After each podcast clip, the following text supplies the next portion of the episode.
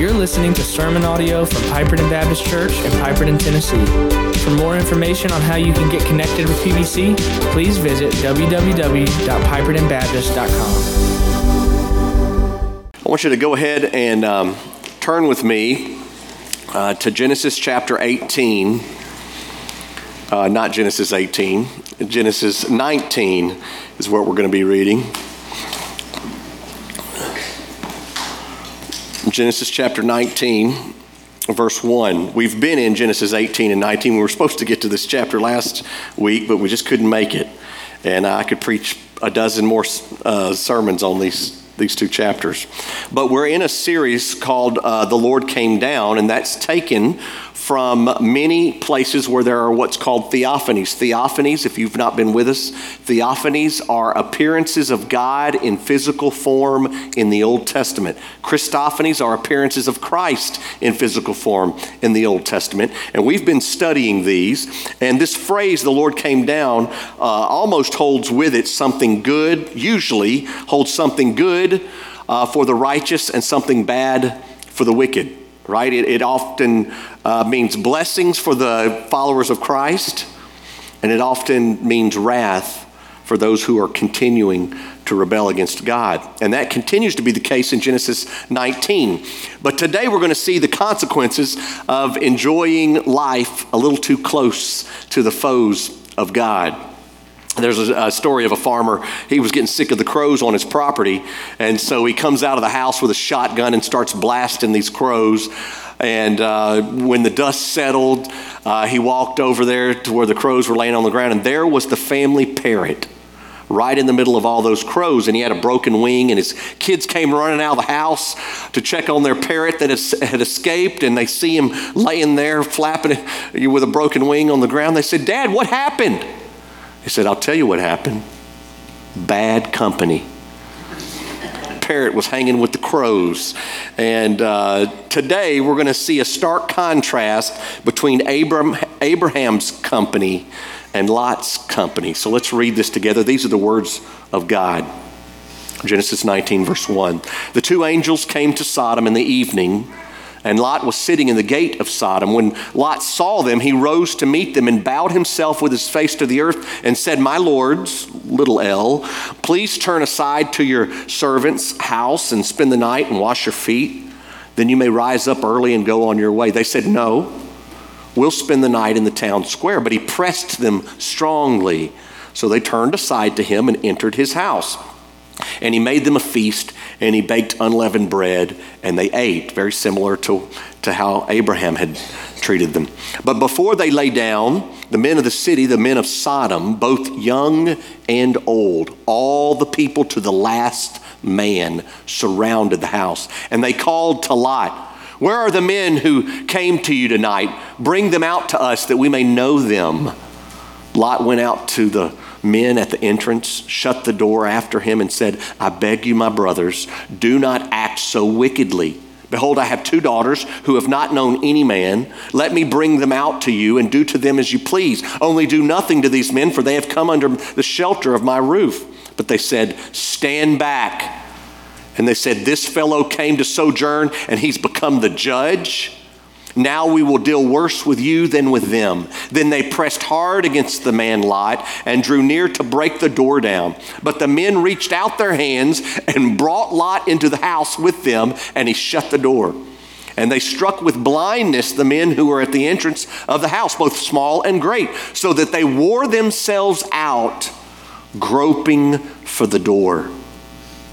Then the men said to Lot, Have you anyone else here? These the angel speaking. Sons in laws, sons, daughters, or anyone you have in the city, bring them out of the place. For we are about to destroy this place because the outcry against its people has become great before the Lord, and the Lord has sent us to destroy it.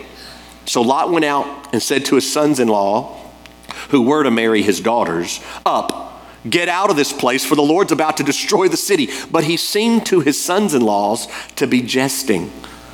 As morning dawned, the angels urged Lot, saying, Up, take your wife and your two daughters who are here, lest you be swept away in the punishment of the city. But he lingered. So the men seized him and his wife and his two daughters by the hand, the Lord being merciful to him. And they brought him out and set him outside the city. And as they brought uh, them out, one said, Escape for your life. Do not look back or stop anywhere in the valley. Escape to the hills, lest you be swept away. And Lot said, to them, Oh no, my lords. Behold, your servant has found favor in your sight, and you've shown me great kindness in saving my life, but I cannot escape to the hills, lest the disaster overtake me and I die. Behold, this city is near enough to flee to, and it's a little one. Let me escape there. Is it not a little one? And my, my life will be saved. He said to them, Behold, I grant you this favor also that I will not overthrow the city of which you have spoken. Escape there quickly, for I can do nothing till you arrive there. Therefore, the name of the city was called Zoar. Of course, Zoar actually means little bitty. The sun, verse 23, had risen on the earth when Lot came to Zoar. Then the Lord rained on Sodom and Gomorrah sulfur and fire from the Lord out of heaven. And he overthrew those cities. It wasn't just Sodom and Gomorrah, there were others. And all the valley and all the inhabitants of the cities and what grew on the ground. But Lot's wife behind him looked back and she became a pillar of salt. And Abraham went early in the morning to the place where he had stood before the Lord, and he looked down towards Sodom and Gomorrah and toward all the land of the valley, and he looked, and behold, the smoke of the land went up like the smoke of a furnace. So it was that when God destroyed the cities of the valley, God remembered Abraham and sent Lot out of the midst of the overthrow when he overthrew the cities in which Lot had lived. I'm going to ask Bethany Boulahanis to pray this morning via video. 10,000 miles away, she recorded this for us. This Heavenly Father, I thank you so much for the great privilege it is every single time we're able to gather with other brothers and sisters of the faith and worship you, to learn from your word, to encourage and challenge one another. So I pray, Father, now that as Piperton um, service begins, Lord, I pray that it would be a blessed time. Lord, would it be a time when you receive much glory? Father, I pray for the believers in the room, Lord, of which I know there are many. Father, that you would encourage each heart, that there would be um, things from the songs, things from the sermon, from the prayers that are prayed that would encourage them in their walk with you. Lord, truths that they can take with them throughout their week. And Father, if there is a lost person who is, is gathered with them this morning, God, Father, I pray that you would draw them unto yourself, that you would um, allow them to see how great you are and allow them to uh, to be drawn into your kingdom today. Lord, would you use this church um, as they gather together, Lord, and as they are sent out into their community to serve you out throughout this entire week. Father, I pray that you would use each and every person who is gathered there today uh, to make much of you. Lord, all for your name's sake and for your glory. It's in your precious name that I pray. Amen. Amen. Amen. May God bless the reading of His Word and the prayers. And if y'all don't know who that is, that's Bethany and Kenny. They live in South Asia, and they're some of the workers that we uh, that that we support. Now, just to catch us all up, for those of you who like timelines, you know we've had the fall of mankind uh, uh, within the the Garden of Eden. Then you had the flood of Genesis chapter seven, which happened around 2350 BC, and biblical historians estimate uh, that the earth was around 1650 years old at that point, uh, based on those genealogies. Then, about 150 years later, 2200 BC, you got the Tower of Babel, which we, we looked at a few weeks ago, and then the confusion of languages, of course, Genesis 11, the fallout from that. Fast forward another 200 years, around 2000 BC, and we have the birth of Abraham, Fast forward another 70, 80 years, and you've got the destruction of Sodom. So this all happened around 4,000 years ago, roughly. All right, just for those of you that kind of want to know where to place this, it's just been rebellion upon rebellion that we've been looking at, and uh, but also blessings on blessings. And we've been answering questions from Genesis 18 and Genesis 19. Uh, two weeks ago, we asked, "Is this a theophany or was this an angel?" You know, when the three showed up at Abraham's house, and I believe the scriptures were pretty clear that this was a, a theophany, maybe a Christophany of uh, Christ appearing in physical form in front of uh, Abraham and eating with him. And then the sending the angels on down here to, to Sodom. And then last week we looked at uh, the question, which we're going to continue today Are you God's friend or you, are you his foe? Which are you, friend or foe? And last week we kind of focused on the friend side of it in Abraham. He's called the friend of God uh, three different times in Scripture. And I believe Genesis 18 and 19 really help categorize the attributes of a friend or a foe of God. Remember, Abraham bowed uh, only to God, he bowed to God alone. And uh, you believers, beware the, the spiritual mistress. All right? Any person, place, or thing that you prioritize above God. That's your mistress. That's who you're cheating on uh, with God. And uh, uh, second, he's hospitable to his guest. Abraham is more than cordial here. Uh, he's hospitable even when it's inconvenient. Right? He, he, he's urgent to serve them. He's observant of all their needs. You know, the, they, he knew their feet needed washing, they needed food and drink, and provided all those things. And he was extravagant in giving them the very best in his hospitality. And then, third, Abraham is a blessing to everyone. And he's a blessing to everyone because he, he gives of himself to others. He gives up, he sacrifices in his friendships. He relinquished, you remember, his rights to the good land, even though he was the elder, he was the uncle of Lot. He said, No, you take the good stuff. He rescues Lot when Lot gets captured in Genesis 14. He risked his own safety. And then he begs God to have mercy on Lot in Genesis 18. So Abraham's a blessing to everyone. And that's just the way God's friends are. They are in a habit, they are habitual blessers. You, you know people like that. I know many of you that are just, every time I'm in contact with you, there's encouragement and there's blessing overflowing from you because you're a friend of God. But this week we're going to dive into what a foe looks like. And so the first attribute of a foe of God, um, an enemy of God, a person who maybe carelessly or intentionally does or fails to do things that distance themselves from God. And so, first, we see that foes of God separate from God's community. They separate themselves from God's community. They don't want biblical advice. It rains down too much on their lifestyle, and they distance themselves. And uh, to trace uh, Lot's family demise, we can walk on back to Genesis chapter 13, which we looked at some last week, uh, where Abraham, this is uh, Genesis 13, verse 9, Abraham said to Lot, If you take the left, I'll take the right.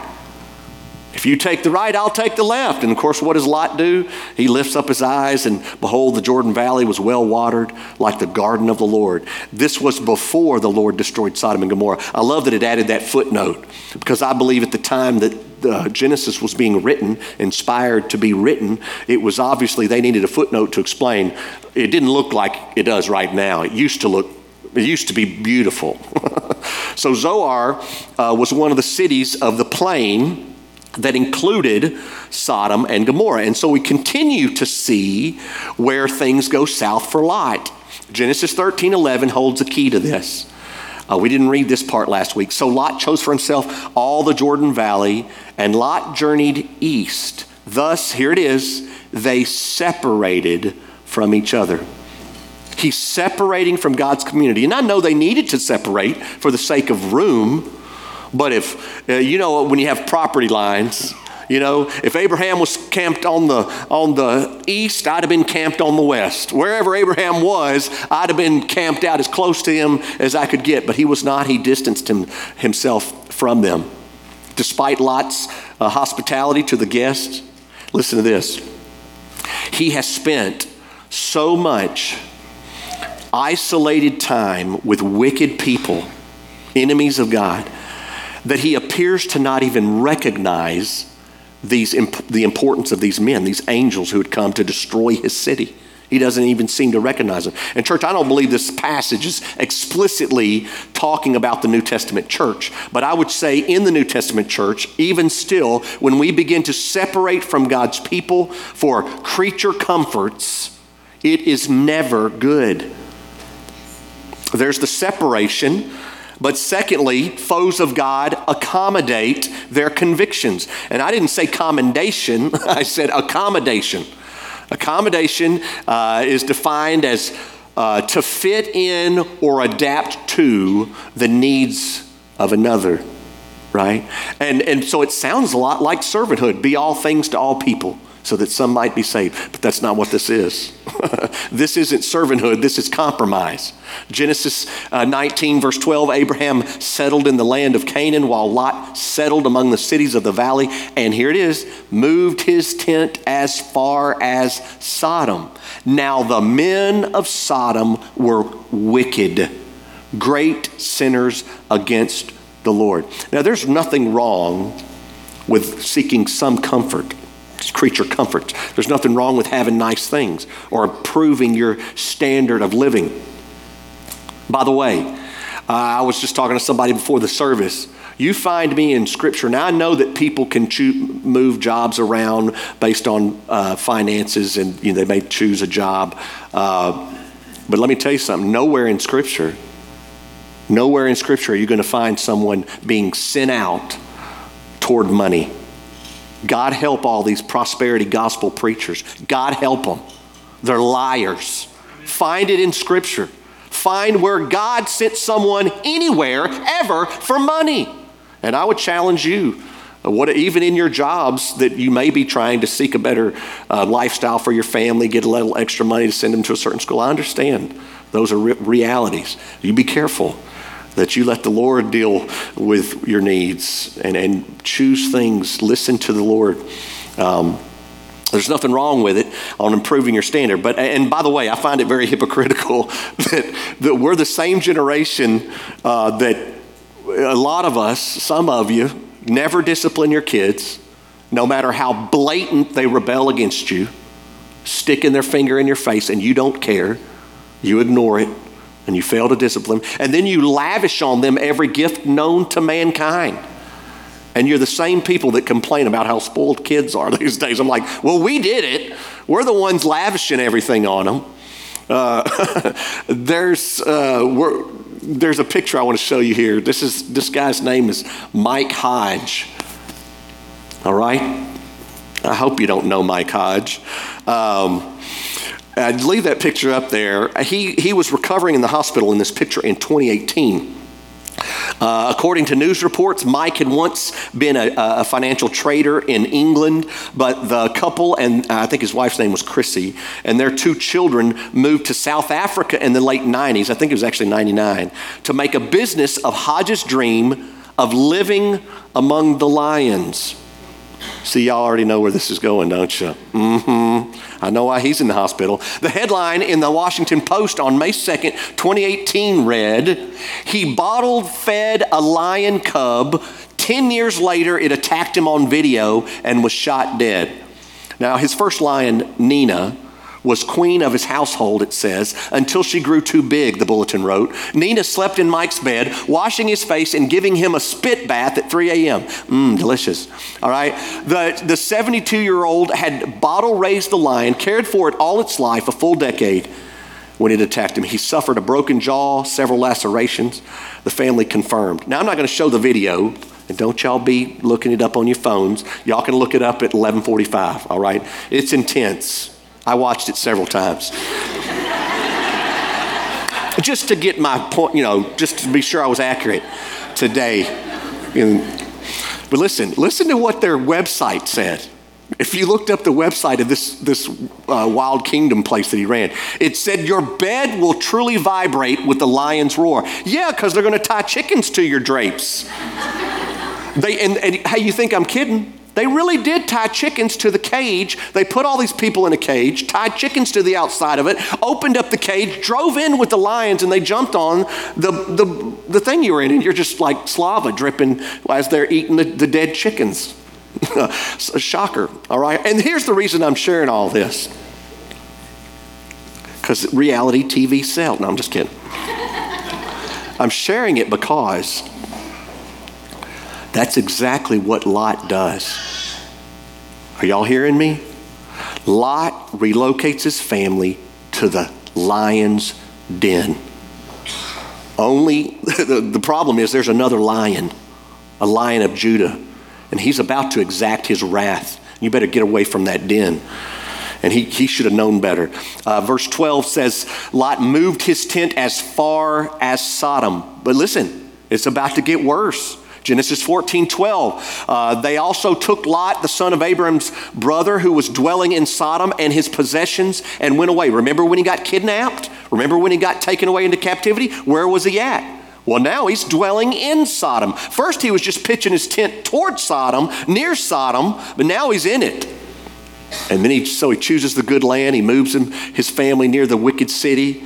And just a few clicks later, he's dwelling in Sodom. But it, get wor- it gets worse. After his epic departure, uh, you remember when he got kidnapped, Abraham went, I think in Genesis 14, and went and rescued him. So he comes back, and surely he knows better now. Yeah, so he's, he's moved near Sodom. At the, at the capture, he's dwelling in Sodom. And then he's moved he, has been uh, rescued. Surely he's going to move back close to his rescuer, Abraham, right? The, the people of God, surely he'll, he'll move that way. What is it, where do we find him in Genesis 19, verse 1? What does it say? Sitting in the gate of Sodom. Now, MacArthur says Lot was, was probably a judge. It, I, don't, I didn't know if it was, it could be a play on words. It could have been literal or tongue in cheek when, the, when they said, You've become our judge. This sojourner Lot has become our judge. You're going to judge us. You're not even one of us right? But he may have actually been the judge because, you know, people came to the gate to transact business and city affairs. But it looks like to me accommodation, slowly drifting towards wickedness, a frog in a frying pan. Only you're not a frog. You got blisters on your feet you got sweat pouring down your brow. Your blood is beginning to boil. Everything in you is saying, jump out of the frying pan, but you stay. And that's how some of you are in your sin. That's how, how wickedness overtakes us. It is literally a living example of Psalm 1, verse 1. Blessed is the man who walks not in the counsel of the wicked, nor stands in the way of sinners, nor sits in the seat of scoffers. But his delight is in the law of the Lord, and on his law he meditates day and night. Do you see those three steps of accommodation? Walking. I just leisurely stroll, just to get to know him. Standing. That's a little bit deeper involvement. Oh, now we're in a conversation now. Sitting. That's a settled position with all the full intent to stay. Listen, we can be friends of sinners. We should we are sinners. We can be friends to the lost. We should be all things to all people, not without breaking God's commands, of course. I saw a great documentary this week on a great uh, Q&A session, uh, apologetic session on this very issue of, of when we should break the, the laws of, of the land. When is it okay to break uh, earthly laws? And one of them, one of them is when those laws, when the government tells you to do something, God's word tells you not to, then break it. Don't obey the government. When they say we're not to be a rebellious people, we're not to be a you know, don't tread on me. You're not going to tell me what to do. Actually, we're supposed to submit to the government. That's the majority of what we're supposed to do until it crosses God. Accommodations. 1 Corinthians 15 33. Do not be deceived. Bad company ruins good morals. We are never called to sacrifice our families or our own souls on the altar of ministry.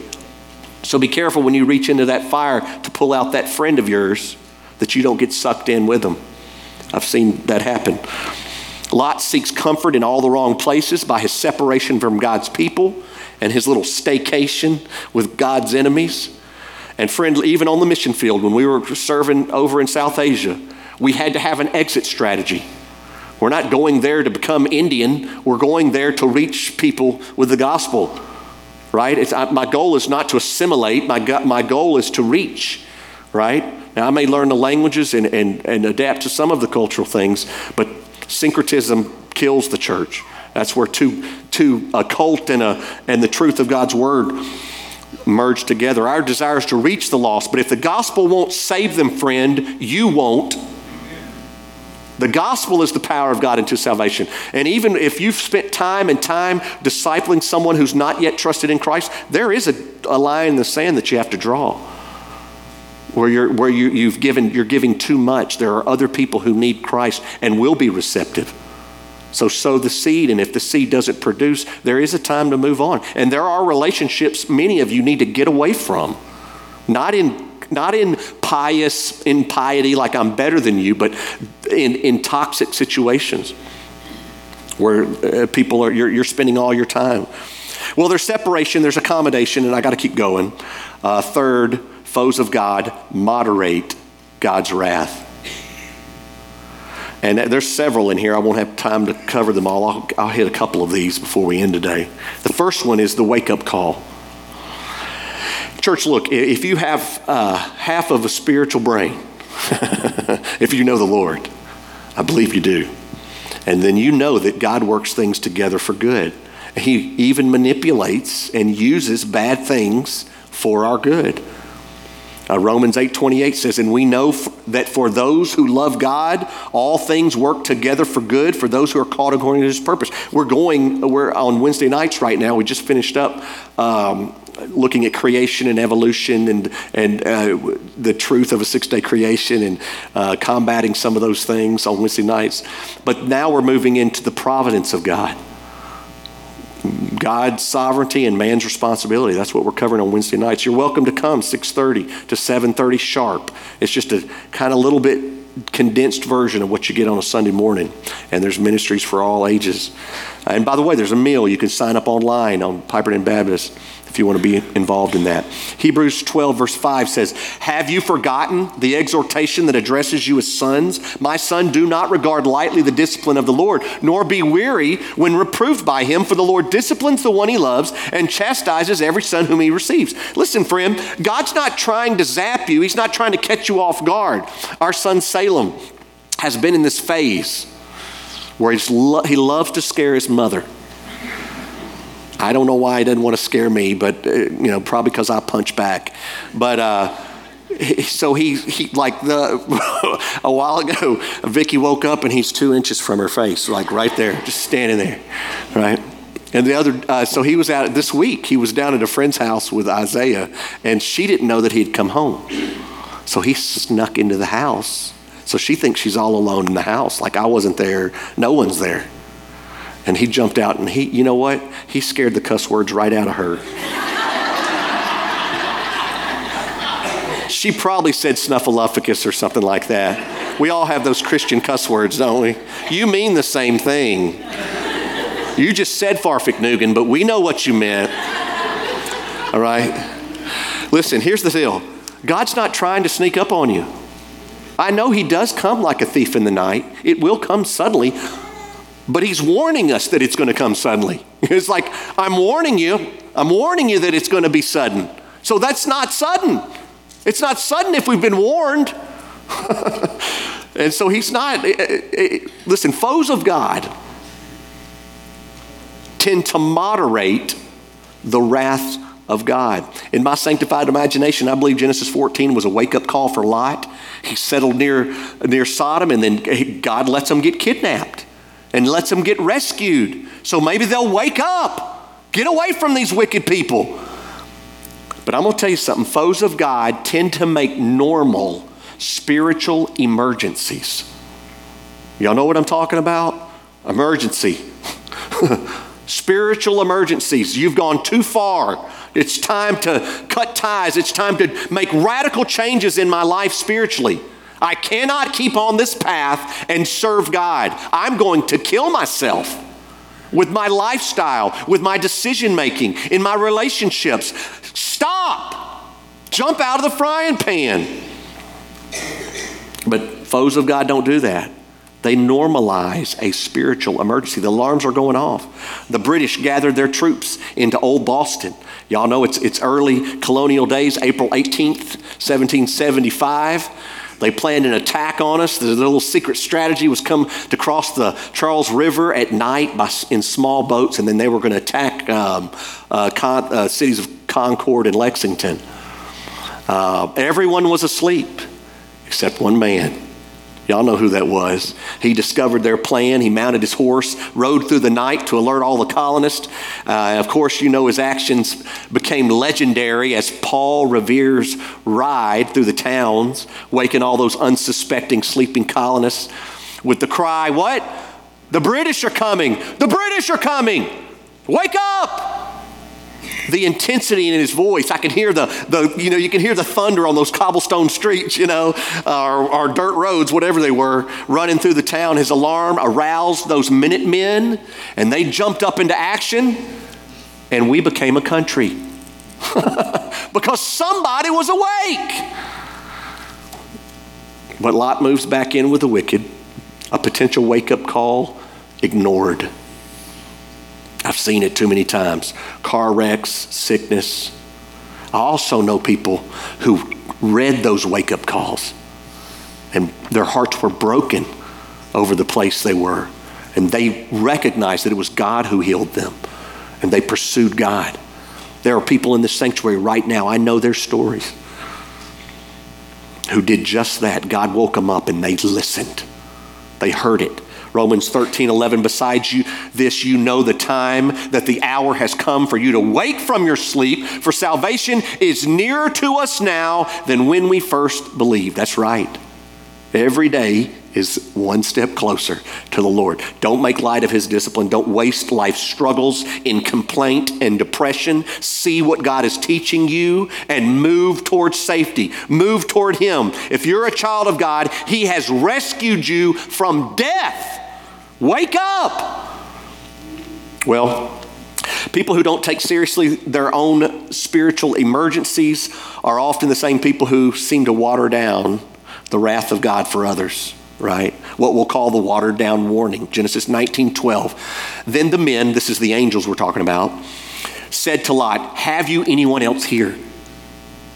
sons in laws, sons, daughters, anyone you have in the city, bring them out of this place, for we're about to destroy this place. It's to happen because the outcry against his people has become great before the Lord, and the Lord has sent us to destroy it. And we're about to do what God sent us to do. So Lot went out and said to his sons in laws uh, who were to marry his daughters, Up, get out of this place, for the Lord's about to destroy the city. But he seemed to his son in laws to be jesting. Now, I will say, the problem could be that the sodomite son in laws, because they're, they're locals, by the way, they're not going to make it out. We'll see that next week. They're not going to make it. But these son in laws could have just been ignoring the warning. But based on Lot's apathy and his poor decision making that we've already seen, I think it's both. I think it's a watered down warning heard by a defiant deaf ear. Speaking God's warning to others in such a way that it doesn't really seem like we believe it or even care. I've told some of y'all this story. This is a true story of my friend Wes. When we were getting ready to go over to, to South Asia, we were in training together in, in, uh, in another state. And Wes had already spent time with a mission organization on what's called frontliners. Frontliners were risk takers. These people went into places where it was illegal, strictly illegal by the government to distribute Christian literature or even talk about Christ. And they went into one of these places. At the time, it was, I believe it was Lebanon. I don't know if he was in Beirut or an, an outside village. But they would drop him and his team off with backpacks of biblical materials in the local languages that had been translated into local languages, tracts of uh, uh, tape cassettes uh, and, and Jesus films and things like that. And so they would get dropped off on one side of this strip, and then the, the driver would go around five miles away and wait for them. And boy, they blazed through there, and they would slip into hotels, and they would tuck the materials down in the couch seat and slip, you know, distribute the materials kind of covertly. Well, they got lost.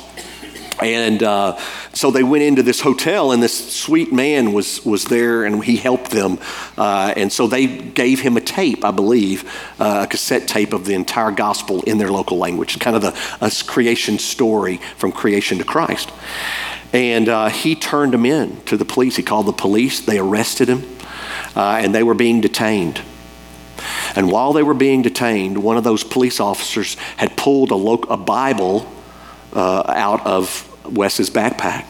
And he was shaking it in Wes's face, yelling at him for preaching Christ in his village, yelling at him and shaking that Bible. And Wes said, I don't, I don't know what came over me. But all of a sudden, I just went, and I clamped my hands down on that Bible and I said, Hey, you better be careful what you're doing. You're holding the words of God. And he said, That guy just froze like a, like a statue. And he said he, he never moved his hand again, but he kept yelling. No, no, no, no. He just kept going off on him, but never moved. Did you know the chief came in after eight hours of detainment and sees these Americans, that he's detained these Americans, and they didn't want that kind of heat coming down on him. And the chief rips into his police officers in front of Wes and his, and his buddy. And he said, What are you doing detaining these guys? Well, they were like, Well, they were distributing this Christian material. He said, Well, have you listened to it? Well, no. So they sat, all the police department came together, put the tape in, and they listened to an hour gospel presentation. And the chief said, This isn't blasphemy. And two weeks later, they showed the Jesus film in the hotel of the guy who turned him in. Because that chief had said it's okay. They lived in fear, you know, to be associated with Christ. They lived in fear, but now that it, this chief says it's okay, okay, let's show the Jesus film. And I believe it was partly because of the intensity in Wes's heart over the Word of God. And I don't know how you talk to your kids about Jesus, but there are times where you need to you need to be passionate. You're going to be called a freak. you know, you know the old song Jesus freak. But your kids need some passionate warnings. We should tremble at the word of God. There are many, many weeks Whereas I'm reading the Bible, I cannot sit at my desk. I get out of my chair. I don't care who thinks I'm crazy. They probably think I'm being robbed. And I get down behind my desk and I lay prostrate, all, I mean, hands out before the Lord. This is holy stuff, guys. This is the Word of God. This is going to happen. I don't care what your, your, your social media says. I read it. I know. And we got to be ready.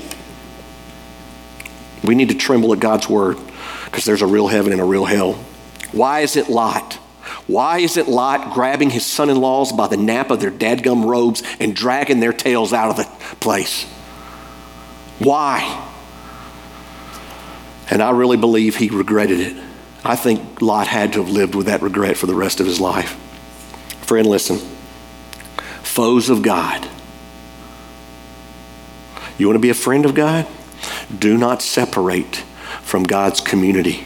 Do not accommodate your convictions. You don't have to be a jerk about it, but that doesn't mean you need to bend. You've got some things you don't need to bend. I talk to parents all the time, Christian parents, and they're like, we don't know what to do. Our son's rebellious, our daughter's rebellious. I said, well, what are you doing? And they'll tell me what they're doing, and they're doing everything the scripture says to do. I mean, there's some spiritual tough love in there, there's grace and mercy and genuineness in the home. I say, well, it doesn't matter. You may not always get the outcome you want. That doesn't mean you, you need to move on your convictions. The fires of Sodom would not be extinguished. Don't separate from God's community. Don't accommodate your convictions. And don't moderate God's wrath.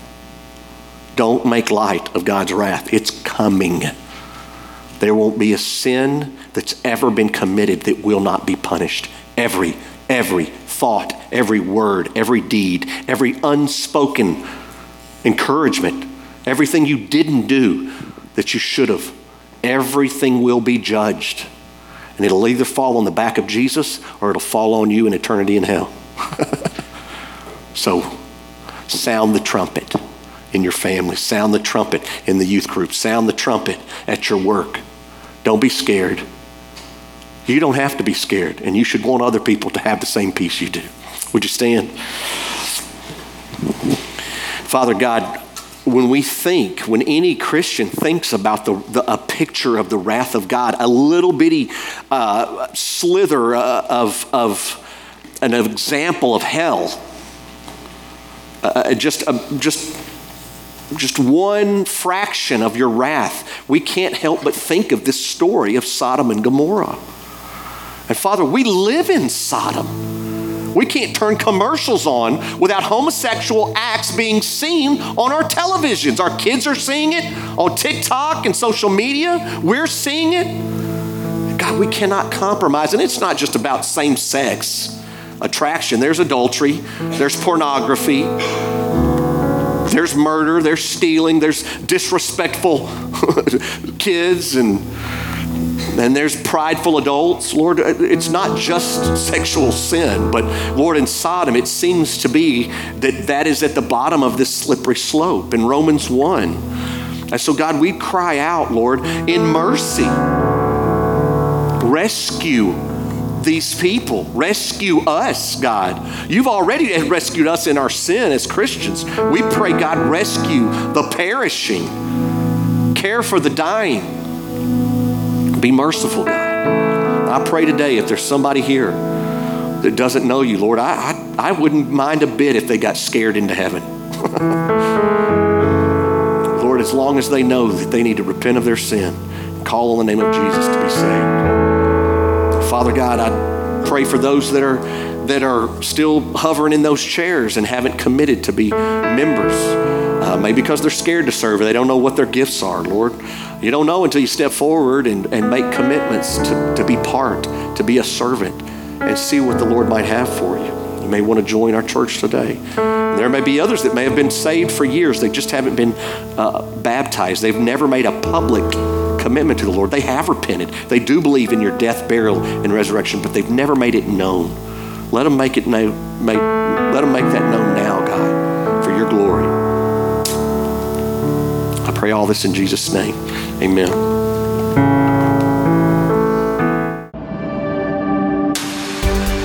This has been sermon audio from Piperton Baptist Church in Piperton, Tennessee. For more information on how you can get connected with PBC, please visit www.pipertonbaptist.com.